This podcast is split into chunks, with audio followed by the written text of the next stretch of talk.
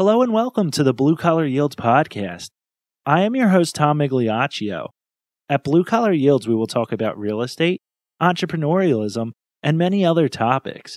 You can find more episodes on Apple Podcast, and while there, don't forget to rate this show and subscribe.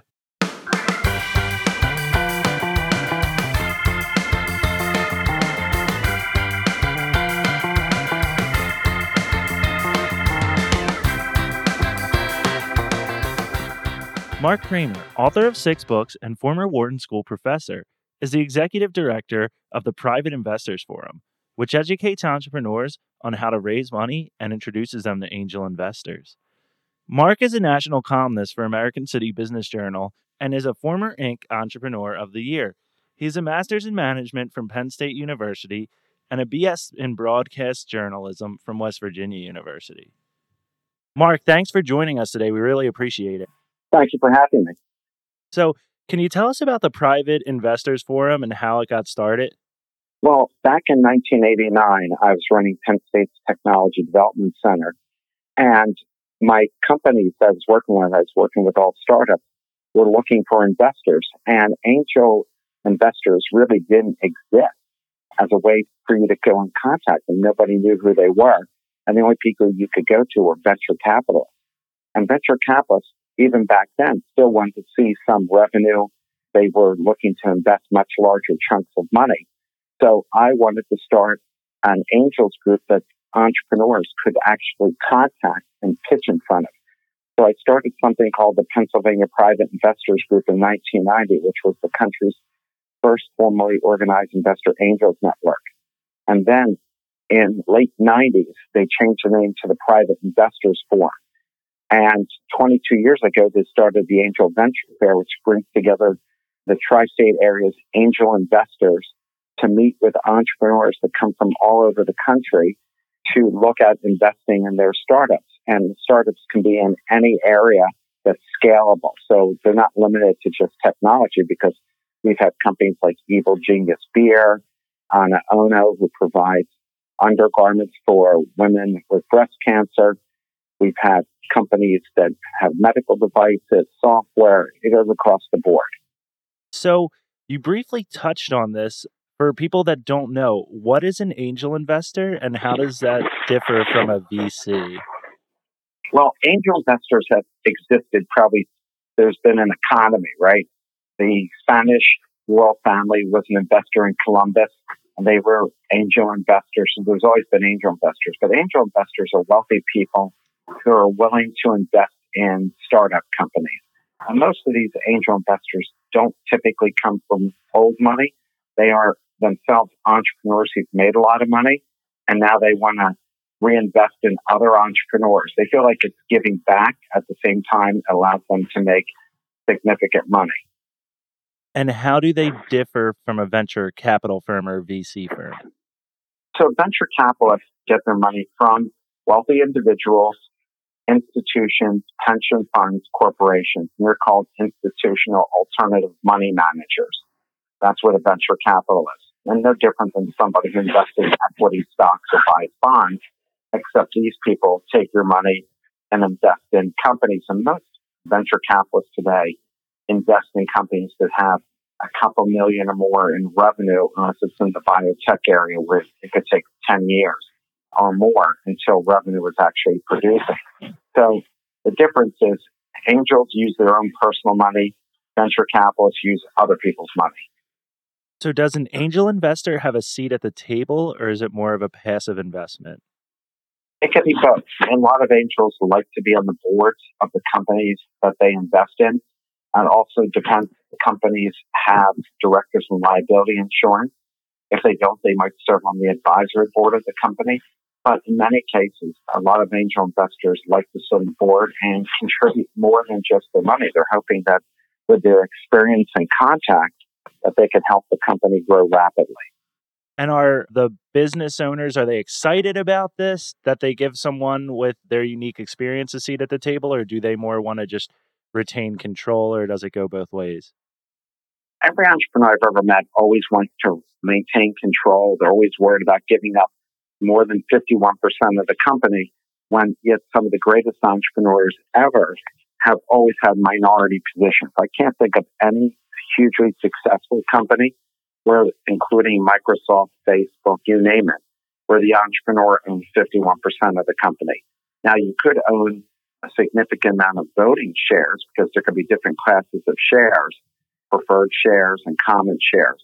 But for the most part, in the very beginning, entrepreneurs usually always end up owning more than the majority of stock until they keep growing at such a rapid rate that more not money needs to come in mm-hmm. and they have to sell more of their stock. But at that point, the shares might go from a dollar to $50 a share. And you're thrilled to give up more of your shares to sell to keep growing your company or for liquidity purposes. So, how did you make the leap from sports writer to serial entrepreneur? Well, I was going to be a career sports writer and I did for five years. And then I met my wife and I realized that if I wanted to have a family, that I had to kind of give that up because the travel was so great. The divorce rate was so high among sports writers. The money wasn't great. So I had to put that off to the side. And I always had an aptitude for business. I'd always been starting side businesses to make money. So the leap for me wasn't that great. I missed being a sports writer. I wanted to be a sports writer because my grandfather was a business owner. My dad was a business owner. And I saw how hard they worked and all the hours and when you're on vacation. I'm thinking, God, that's not for me at all. I don't want to be doing that. I like the idea that I get to go to games for free and actually talk to the athletes and interview them. So I thought that was super cool. But then the reality of what do you really want more? Do you want a family with children or do you really want to be on the road all the time and not really get to know them and see everything kind of fall apart? So I had to make a choice. So why do you love working with small companies and startups? A guy of your expertise, you figure you could walk into any company and be on the board or have a legitimate position at a larger firm. Why small companies and startups? Well, I like the creativity of a startup. I like in the beginning where there's no politics, that you have an idea and you want to see if that idea can work. Like I'm working on a new venture now called Funding Organizer, where it's a common app for applying for commercial bank loans. And I wrote this plan. I had a developer develop it. We're now starting to ask bankers to take a look at the product that we developed, this online service. And to me, it's like unwrapping Christmas gifts every day. I mean, it's so cool to go and develop an idea and launch it. In fact, that's my favorite part is developing and launching, not so much running it. So when I'm around entrepreneurs, I'm so excited by their enthusiasm, their resilience, their creativity. And I'm jacked up just my medium. Like I read an Inc. magazine at Fast Company and Entrepreneur. When I read the stories of other entrepreneurs, I can't read it before I go to bed or I can't sleep because I just think it's so exciting to be a part of this. And when you meet entrepreneurs who started with nothing and built significant companies, it's really an incredibly uh, impressive feat. Yeah, so it's kind of like having a coffee for you for most people, where you read that magazine and you're all jacked up, right? Yeah, trust me, I need no drugs or alcohol. I'm shot right out of the cabin at like 5 a.m. in the morning. You get up at 5 a.m. every morning? Yeah, I get up like between 5 and 5.30. I start reading, then I go to the gym by 6 o'clock. And I typically work from 7 o'clock till like 9, 10 o'clock at night, six days a week. What day do you but take off? Saturday. Okay. And even Saturday, I'll read like business stuff. So I don't think of it as work. I used to think that I was like a workaholic, but no, I found that for me, it's like going out and playing tennis or somebody loving to play golf. And I just happen to love coming up with business ideas, developing them and working on them, and working with entrepreneurs, helping them realize their dreams. At the end of the day, when you see the companies get started that you've helped support in some way, shape, or form, and they've created jobs and people get employed, you feel like you're doing something for your region and your country that's making a difference. So I never got the privilege of serving in the military, but I feel like for me, this is my way of serving the country. Are any of the companies that you helped, are any of them unicorns? Well, over the course of my career, I worked with a company called Cephalon. And when I started the Pennsylvania Private Investors Group, that was one of our early investments. So like the angels invested in them. And they became a multi billion dollar company and sold out. So there have been some companies like that. I mean, we have some hot looking companies in the region now, like Evil Genius Beer. That's taking off beautifully. We have Instamed that just sold for 500 million. They went through the Angel Venture Fair as well. Some of the companies raise money and some of the companies don't, but the exposure is good for them and it helps them raise money. They learn that improve their competitive position. So, can you tell us about the Angel Venture Fair and the membership process? So, uh, companies apply online to the Angel Venture Fair. Depending on the time you apply, the application fee starts at $99. And over the course of three months, so like we the application process in December, and we ended at the end of February, beginning of March. And so, like from December through the first week of February, it's ninety nine dollars. Then it goes to one fifty. Then it goes to one ninety nine.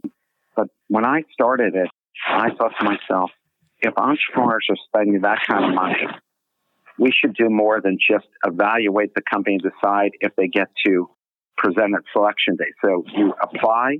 We have judges. We have 85 judges that take a look at these companies. And then we decide who gets to be invited to something called selection day, where we narrow down usually from 150 to 200 companies to 60 companies. And then we narrow that down to 34 companies. And then those 34 companies present at the Angel Venture Fair. Now, this year, the fair has been postponed from April 30th to September 11th. And what happens there is it's at the Union League. And if you go to angelventurefair.com, you can see video of past angel venture fairs. And we have three to 400 angel investors and or conduits to angel investors, venture capitalists, family offices that hear 10 minute presentations in two conference rooms and then get to walk the ballroom of the Union League and go to the different booths of the different companies and talk to the entrepreneurs and then decide if they want a second meeting. Our record for second meetings on average, in the average I've been running it, which is 11 of the 22 years, is that 93% of the companies have gotten a second meeting. Wow. We have no control over whether they get investment because you could have a year where everybody gets an offer and turns it down. You can have another year where everybody gets an offer and accepts it. You can have an off a year where only two or three people accept it. On average, 10% of the companies that present end up getting financing, which is pretty significant yeah. considering only two tenths of a percent typically are able to raise money. So, who would be a good fit for the Angel Venture Fair? What type of business? So, any business that has an idea that they're ready to market now or have started to market and they've gained a little bit of traction and they're looking for something less than three to five million in investment and that investors could own anywhere from 20 to 30 percent. It's very much like Shark Tank. And I encourage every entrepreneur to watch Shark Tank because all the right questions are asked there. The negotiation for deals is pretty much as it is when you're dealing with angel investors. So any company that's scalable, you know, sometimes we'll get somebody who wants to open up a skateboard shop. And that's not very scalable unless they have plans that they've developed a unique skateboard and that they're going to open up locations throughout the country. So the companies need to be scalable because as an angel investor, you're hoping for a home run. If you wanted to make conservative investments, you'd buy REITs, mutual funds, individual stocks of proven companies. But here, you're hoping for the gold. Like the investors who invested in First Round Capital, a venture fund out of Philadelphia. First round put in 500,000 of their investors' money in Uber, and that 500,000 is worth between 9 and 11 billion dollars. Mm-hmm. So think if you were an investor in that fund, how much money you're going to get from when they take Uber public. Does Philly have a large group of entrepreneurs? Because so often you hear about the big startups on the West Coast, particularly California and the Valley. We have a fairly significant number of entrepreneurs because we have a good ecosystem here between the colleges and universities, the healthcare market here, our proximity to New York and DC. So we have a pretty significant amount of entrepreneurs. But we haven't had nearly the success and should have that Silicon Valley or now Austin, Texas. I mean, I've been to Austin, Texas, and I have to say I'm underwhelmed by Austin compared to Philadelphia. I mean, it reminds me of a secondary city in Pennsylvania. So I'm amazed about that. But yet Austin is considered like a major hub for startup companies. And yet then we have University of Texas. We have 83 colleges and universities here. 20% of the doctors in the United States rotate through here. And we have significant amounts of R&D money that flow through both the colleges and the private sector here. And we have Comcast that's here. So we should be much further along. Philadelphia was much more powerful in the late 80s and early 90s than it is right now. But you are starting to see some companies like Spark Therapeutics and as I mentioned, Instamed, who have significant liquidity events. There's a one company that does insurance software, and that company sold for over a billion dollars. So you are seeing, I mean, what you're hoping for is that there's entrepreneurs who leave, who sell those companies, reinvest in other companies in the Philadelphia region. So we're doing this interview on Friday, March 20th. We're in the middle of the coronavirus or COVID 19 outbreak. How do you see this affecting the economy? Well, I think that nobody's ever experienced this, I guess, since the Black Plague hit Europe, right? Because the entire economy is on standstill. I mean, thank God the internet exists, or it would be really catastrophic. I mean, at least a good chunk of us can work and do business with other people, and universities can still teach kids. They're able to do it online. So thank God for that. But when you consider that nobody can go to a conference and network with other people to do business together, and consider that tourism is totally dead around the world, not just here, but around the world. And all the people that go to bars and restaurants and museums and hotels. New York, the Hilton closed. It's the first time ever they've ever closed. They have 1,800 rooms that are sitting empty. So it's really catastrophic, and we don't know what the end looks like. You know, we're hoping that as the warm weather comes, that this will change and people will be able to go back to work. But right now, nobody really knows for sure. This could last through the summer, but we're hoping that that won't be the case. I'm hopeful that by sometime in mid-May, this will subside and they'll start coming back. I think there'll be great opportunities for people, as there always is in a tragedy like this. Because, like online learning, great opportunities. People for doing seminars, great opportunities. Concerts being done online and people paying to watch a rock group do a concert, maybe even from their own studio. We need to be creative and come up with new business opportunities that will employ them, not just for the money, which is the most important, but just for people's sanity. So let's assume your theory's right. We peak out in, in mid May and we start to come down. Do you think it'll be a quick rebound? I don't think it'll be a quick rebound. I think that it's going to probably take, unfortunately, six months to a year. Because think about this, and this is where we're hurt at the Angel Venture Fair. The stock market has gone down to the point that all of President Trump's success has been wiped out in two weeks. Think about that. Two weeks wiped out almost four years of work, which is incredible. And so angel investors are relying on the excess capital they have to invest. So if a big chunk of that has disappeared, where's the money going to come from to invest in these startups? But I do think if once they get it and the market starts to rebound, people will start to feel positive. But even in 2008, we didn't experience anything like this where the entire economy well, most of the economy shut down. Obviously, Amazon is still operating and people are still doing some manufacturing of products and goods. And grocery stores are open, pharmacies are open, but a lot of this other stuff isn't. So I think it's going to take a while. The good thing is it wasn't structural to the economy like the banks were. So it might be easier to make a quicker rebound. And it all depends on how smart the government is and do they get the smartest minds around the table to figure out how they could do this quickly. So, Mark, you have access to the sharpest minds in the region, including yourself. Are people such as yourself, are you buying, selling, staying on the sideline to wait it out? I myself took my own portfolio from a five, that's the most risky, to a two, which is what my 81 year old mother is, a little over two weeks ago, where I could cashed out because I want to wait till it hits bottom and then reinvest back into the market again. And I've got my own ventures. Like, as I mentioned, I have a new venture called Funding Organizer, which is to help loan officers speed up the process of obtaining information from business applicants looking for loans and make it easier for applicants to put their information together. I was really excited about this new opportunity, but how many loans are going to be happening over the next six months?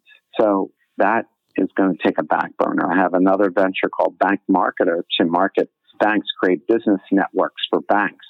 It might be called the Wells Fargo Business Network. And the first Friday of every month, we would have seminars at all the bank branches. So a way to monetize the branches, but at the same time, educate entrepreneurs on how to grow their business and create more loan opportunities for the banks. Well, now can't do that either because you can't get people together in the same room. So those kinds of things end up being put on hold, and I'm not the only one that has ventures that require people to be able to get together in order to consummate business. So for me, I put money on the side to take advantage of the market when it rebounds because in 2008, I left my personal money in there. I took all my kids and sold out before the market dropped. And my financial planners thought I was nuts because the market was booming. But I could tell that there were structural things wrong because I was running a financial services company and I put all my kids' money in cash. And it turned out to be the smart thing because I was able to pay their entire education, room, board, tuition, travel, spending money, and not have to borrow any. But my own portfolio, it took over a decade to get back. Mm. And when you think about it, it's like binge eating over a weekend. You gain seven pounds over the weekend. But how long does it take to lose that weight? You gained it in two days, but it could take you three months to lose that same seven pounds.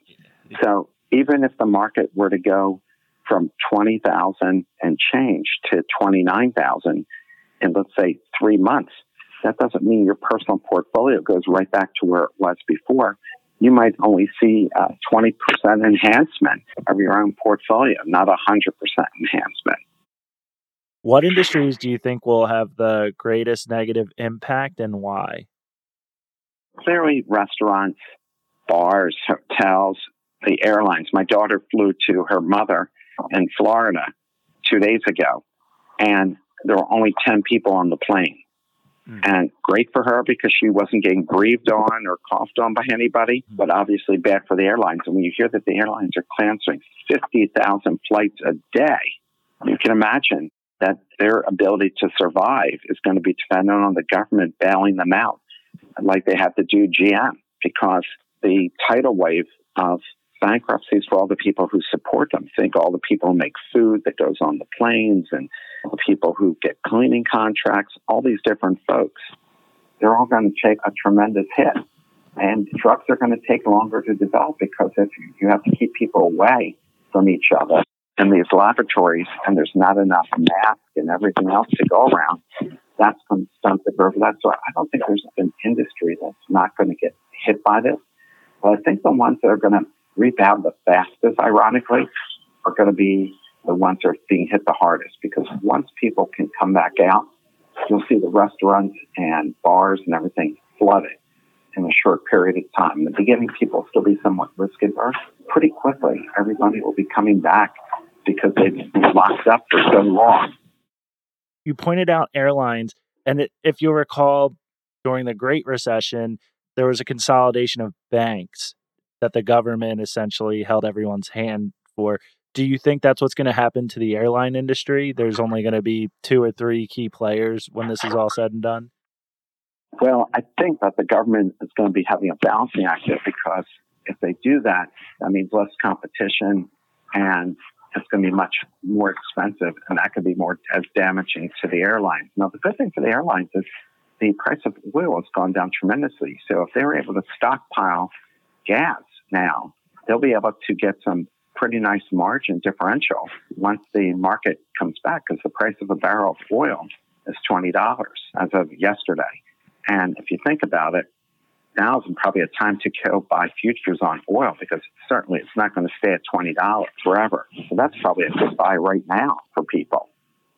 So, with the economy slowing down, do you think we'll see fewer startups in the short term future? And will it be more difficult for them to get funding? It will definitely get be more difficult to get funding because there's going to be less cash out there for them to act. So that's going to be a problem. I think there are going to be people who are just going to feel that I still have this idea. I still think it has great potential, or I've lost my job because of the downsizing of these companies. I got to do something. So I think you'll see a large number of people looking to start new companies using their personal savings. Remember, most entrepreneurs are not under the age of 30. The average age of an entrepreneur is between 40 and 50. So those folks typically have some money put away and they're looking to go and start something. And it could be from uh, scalable business to uh, consulting opportunities, creating their own consulting business part time, full time. So I think that once the handcuffs of the coronavirus are taken off, people will be anxious to get things rolling again. It's just going to take a little bit longer because there's less money to be spent. And what you're hoping is, is that the CFOs of these companies start whacking numbers so much that it 1999 happens all over again. You know, when Alan Greenspan said irrational exuberance, immediately CFOs took that as a cue to start cutting expenses. And if your neighbor across the street and you start cutting, you're basically bludgeoning yourself to death and there's nothing left. So hopefully the government's going to be talking to them about trying to mitigate the number of people they let go. I saw a toy company had 175 employees and they let 15% of their workforce go. I kind of think they need to encourage companies to not let people go, but to reduce everybody's salaries to keep everybody on board. In the early 90s, I was running a venture and the economy took a hiccup. And I told my employees, I had about 30 of them, I said, we have two choices here. I could go and, and let go five of you, or all of us could take a pay cut and everybody gets to keep their job. Now, for them, they didn't know if they're one of the five. So they all voted for, yeah, well, I'll take a pay cut. Mark, thank you for joining us today. We know you're a busy guy and we know there's a lot going on. Where can we get your books and where can we find out more about the fair? So you can find out about the fair by going to angelventurefair.com. And you can find out more about my book by just going on Amazon and typing in my name, Mark Kramer, or going to my website, Kramer Communications. Frankly, I'm very optimistic that the smartest people in the world are sitting in this country, and they're going to figure it out. They always do. No matter what it is, they always figure it out. And this will get figured out faster than most people think. And it won't be as bad as people thought it would be. And we'll be back on our feet quicker. And I'm not just saying that as an optimist. I just think has been the history of this country. Anytime we've had something catastrophic because of the mix of minds and cultures, somehow we always figure it out. And that helps the rest of the world. Thanks, Mark. We appreciate your time. Thanks for having me on.